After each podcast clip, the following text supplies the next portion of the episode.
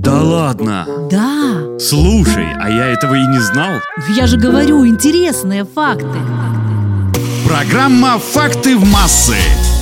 Всем привет! Октябрь уже на носу, мы активно утепляемся, покупаем теплую обувь, варим вкусный какао и делаем фотосессии в опавших листьях. И пока вы заняты делом, я расскажу парочку интересных фактов об этом месяце. На Руси октябрь называли листопад или листобой, так как в этом месяце массово опадают листья, а еще его называли грязник из-за осенних дождей, которые делали дороги абсолютно непроходимыми. Турмалин и опал – официальные камни октября. Александр Сергеевич Пушкин любил осеннюю октябрьскую погоду и считал это время лучшим для творчества. А вот в произведениях Шекспира нет упоминаний про октябрь, в отличие от других месяцев.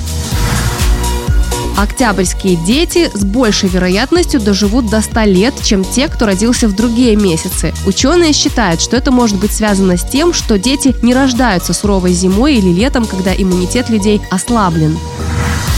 Октябрь – десятый месяц года, и в нем отмечается очень много любопытных праздников. Этот месяц считается месяцем семейной истории, национальной книги, катания на роликах, месяцем музыки кантри. Именно в октябре, кстати, мы будем отмечать Всемирный день улыбки, Всемирный день животных, День шоколада и День домашнего печенья. Англосаксы называли октябрь Winter Full, что означает полнота зимы или полная луна. И последнее. В октябре ночное небо намного яснее, поэтому сейчас идеальное время для созерцания звезд.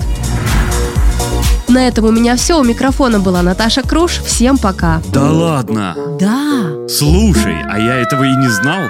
Я же говорю, интересные факты. Программа «Факты в массы».